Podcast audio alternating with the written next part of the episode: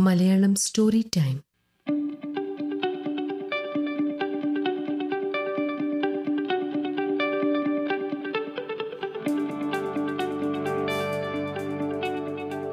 നമസ്കാരം.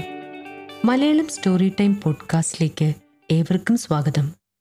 ഇന്ന് ഞാൻ അവതരിപ്പിക്കാൻ പോകുന്നത് ചിരഞ്ജീവികളിൽ ഒരാളായ മഹാബലിയുടെ കഥയാണ്. പുനരാഖ്യാനം ശ്രീ രാധാകൃഷ്ണൻ കുന്നുംപുറം. മഹാബലി. ഭാരതീയ പുരാണങ്ങളിൽ ചിരഞ്ജീവികളായ ഏഴുപേരിൽ രണ്ടാമതായി ഓർക്കുന്നത് മഹാബലിയെയാണ്. മനുഷ്യ മനസ്സിലെ ത്യാഗത്തിന്റെ പ്രതീകമാണ് മഹാബലി. എല്ലാ മനുഷ്യരുടെ ഉള്ളിൽ ത്യാഗം എന്ന സ്വഭാവമുണ്ട്. എന്നാൽ പലപ്പോഴും നമ്മളതറിയുന്നില്ല.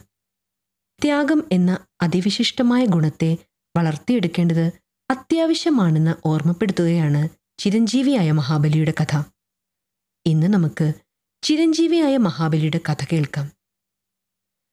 അസുര ചക്രവർത്തിയായ മഹാബലി പ്രഹ്ലാദന്റെ പുത്രനായ വിരോചന്റെ മകനാണ്. പുരാണത്തിൽ മഹാബലി ത്യാഗത്തിന്റെ പ്രതിരൂപമായാണ് അറിയപ്പെടുന്നത്. ശക്തനും തന്ത്രശാലിയുമായ മഹാബലി സത്യസന്ധനും ധർമ്മനിഷ്ഠനുമായ ഒരു രാജാവായിരുന്നു. അതിനാൽ അദ്ദേഹം സ്വർഗം ഭൂമി പാതാളം എന്നിവിടങ്ങളിൽ അറിയപ്പെടുന്ന ചക്രവർത്തിയായി മാറി. ഭാരതീയ പുരാണങ്ങളിൽ പ്രധാന സ്ഥാനമാണ് മഹാബലിക്കുള്ളത്. ഒരിക്കൽ മഹാബലി വിശ്വജിത്ത് എന്ന യാഗം നടത്തി. അന്ന് അദ്ദേഹത്തിന് വിശിഷ്ടമായ നിരവധി സമ്മാനങ്ങൾ ലഭിച്ചു. യജ്ഞദേവൻ ദിവ്യരഥവും സുവർണധനുസും സമ്മാനിച്ചു. പ്രഹ്ലാദൻ ഒരിക്കലും വാടാത്ത ഒരു മാല നൽകി. ശുക്രാചാര്യർ ദിവ്യശംഖും ബ്രഹ്മാവ് ഒരു മാലയും നൽകി മഹാബലിയെ അനുഗ്രഹിച്ചു. ആദർശപൂർണമായ ഭരണമായിരുന്നു മഹാബലി നടത്തിയതെങ്കിലും ബ്രാഹ്മണർക്കും ദേവന്മാർക്കും മഹാബലിയുടെ ഭരണത്തിൽ സംതൃപ്തി ലഭിച്ചില്ല. അവർ വിഷ്ണുവിനെ സമീപിച്ച് പരാതി അറിയിച്ചു. അത് കേട്ട മഹാവിഷ്ണു അതിഥിയുടെ ഗർഭത്തിൽ വാമനനായി അവതരിച്ചു. മഹാബലി നർമ്മദ നദീതീരത്ത് ഒരു യാഗം നടത്തുമ്പോൾ ഒരു മുനികുമാരന്റെ വേഷത്തിൽ വാമനൻ അവിടെ എത്തി. തുടർന്ന് മഹാബലിയെ നേരിൽ കണ്ട് ഭിക്ഷയാചിച്ചു. ഭിക്ഷ ചോദിച്ച മുനികുമാരനോട് തന്റെ രാജകീയ സുഖങ്ങളടക്കം എന്തും ദാനമായി നൽകാമെന്ന് മഹാബലി അറിയിച്ചു. എന്നാൽ ഇതു കേട്ട് മഹാബലിയുടെ ആചാര്യനായ ശുക്രാചാര്യർ മഹാബലിയുടെ തീരുമാനത്തെ എതിർത്തു. ഈ ബാലൻ കൗശലക്കാരനാണെന്നും ഇതിലെന്തോ ചതിയുണ്ടെന്നും ശുക്രാചാര്യർ ഓർമ്മപ്പെടുത്തി. എന്നാൽ മഹാബലി തന്റെ തീരുമാനത്തിൽ ഉറച്ചുനിന്നു ഭിക്ഷാടനത്തിനെത്തിയ ബ്രാഹ്മണ വേഷധാരിയായ ബാലൻ തനിക്ക് സ്വന്തമായി ഭൂമിയിൽ ഒന്നുമില്ലെന്നറിയിച്ചു. അതിനാൽ തനിക്ക് മഹാബലി മൂന്നടി മണ്ണ് ദാനമായി നൽകണമെന്ന് അപേക്ഷിച്ചു. മഹാബലി ആ ബാലന്റെ അപേക്ഷ സ്വീകരിച്ചു. അതനുസരിച്ച് സ്ഥലം നൽകാനൊരുങ്ങി.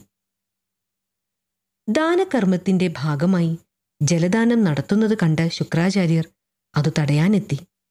അദ്ദേഹം മഹാബലിയുടെ കയ്യിലുള്ള കിണ്ടിയിൽ ഒരു കരടിന്റെ രൂപത്തിൽ കയറിയിരുന്നു. ഇത് മനസ്സിലാക്കിയ വാമനൻ ഒരു ദർഭപ്പുല്ലുകൊണ്ട് കരട് കുത്തിയിളക്കാൻ ശ്രമിച്ചു. കൂർത്ത മുനയുള്ള ദർഭപ്പുല്ല് ശുക്രാചാര്യരുടെ കണ്ണിൽ കുത്തിക്കയറി. അദ്ദേഹത്തിന്റെ ഒരു കണ്ണിന് കാഴ്ച നഷ്ടമായി. താൻ പറഞ്ഞതനുസരിക്കാതെ ഭൂമി ദാനം ചെയ്യാനിറങ്ങി അപകടങ്ങൾ ക്ഷണിച്ചു വരുത്തുന്ന മഹാബലിയെ ശുക്രാചാര്യർ ശപിച്ചു. ഇതിനിടയിൽ വാമനൻ ഭൂമി അളക്കാൻ ആരംഭിച്ചു. മൂന്നടി മണ്ണളക്കാൻ തുടങ്ങിയ വാമനൻ പെട്ടെന്ന് വളരാൻ തുടങ്ങി. ആദ്യത്തെ ഒരടിയിൽ സ്വർഗവും രണ്ടാമത്തെ കാലടിയിൽ ഭൂമിയും അയാൾ അളന്നെടുത്തു. മൂന്നാമത്തെ അടി അളന്നെടുക്കാൻ സ്ഥലമന്വേഷിച്ച വാമനന്റെ മുന്നിൽ മഹാബലി തന്റെ ശിരസ് കുനിച്ചു നിന്നു. തന്റെ ശരീരം മൂന്നാമത്തെ സ്ഥലമായി അളന്നെടുക്കാൻ അപേക്ഷിച്ചു. പെട്ടെന്ന് വാമനൻ മഹാബലിയെ പാതാളത്തിലേക്ക് ചവിട്ടിത്താഴ്ത്തി വിഷ്ണുവിന്റെ അവതാരമായ വാമനനെ തിരിച്ചറിഞ്ഞ മഹാബലി തന്റെ ഒരു ആഗ്രഹം അറിയിച്ചു. വർഷത്തിലൊരിക്കൽ ഭൂമിയിലെത്തി തന്റെ പ്രജകളെ കാണാൻ തനിക്കൊരവസരം നൽകണമെന്ന് അപേക്ഷിച്ചു. വാമനൻ മഹാബലിയുടെ ആഗ്രഹം അംഗീകരിച്ചു. വർഷത്തിൽ ഒരു തിരുവോണ ദിവസം ഇവിടെ എത്തി മഹാബലിക്ക് തന്റെ പ്രജകളെ കാണാൻ അദ്ദേഹം അനുവാദം നൽകി. അന്നു മുതൽ തിരുവോണ നാളിൽ തന്റെ നാട് കാണാൻ മഹാബലി എത്തുന്നതായി പറയപ്പെടുന്നു. മഹാബലി നാടു കാണാൻ എത്തുന്ന ദിവസം മലയാളികൾ ഓണദിനമായി ആഘോഷിച്ചു തുടങ്ങി എന്നാണ് പുരാണ സങ്കല്പം. തലമുറകളായി മലയാളിയുടെ ദേശീയ ഉത്സവമാണ് ഓണം. മഹാബലിയാകട്ടെ എക്കാലത്തും മഹത്തായ ത്യാഗത്തിന്റെ പ്രതീകമായി മലയാള മനസ്സിൽ നിറഞ്ഞു നിൽക്കുന്നു. ഒരു ചക്രവർത്തിയായിരുന്നിട്ടും സ്വന്തം വാക്കു പാലിക്കാൻ സ്വയം നഷ്ടപ്പെടുത്തിയ പുരാണ പുരുഷനാണ് മഹാബലി. ഒരർത്ഥത്തിൽ നമ്മുടെ എല്ലാം ഉള്ളിൽ ചില നേരങ്ങളിൽ മറ്റുള്ളവർക്കായി പലതും ഉപേക്ഷിക്കുന്ന ത്യാഗത്തിന്റെ അടയാളമായി മഹാബലിയുണ്ട്. മനുഷ്യ നന്മയുടെ ചിരകാല അടയാളമായ ത്യാഗത്തിന്റെ പ്രതിരൂപമായതിനാൽ മഹാബലി പുരാണത്തിൽ ചിരഞ്ജീവിയായി ജീവിക്കുന്നു. നന്ദി.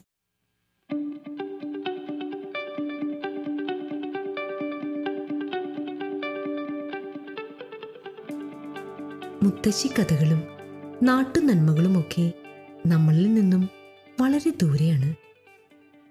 ലോകത്തിൽ എവിടെയൊക്കെയോ നമ്മൾ ജീവിക്കുന്നു. എങ്കിലും നമ്മുടെ ഉള്ളിൽ ഇപ്പോഴും കഥ കേൾക്കാനുള്ള ഒരു കുട്ടി ഉണർന്നിരിക്കുന്നുണ്ട് അല്ലേ? ഉമ്മറക്കോലായിൽ അടുത്തിരുത്തി തലയിൽ തെലോടി മടിയിൽ കിടത്തി പാട്ടുപാടിയും കഥ പറഞ്ഞും ഉറക്കിയ മുത്തശ്ശിയും വല്യമ്മയുമൊക്കെ ദൂരെയാണ്. കഥ പറയാൻ താ ഒരാൾ ഇവിടെയുണ്ട്. കേൾക്കാൻ തയ്യാറായോ?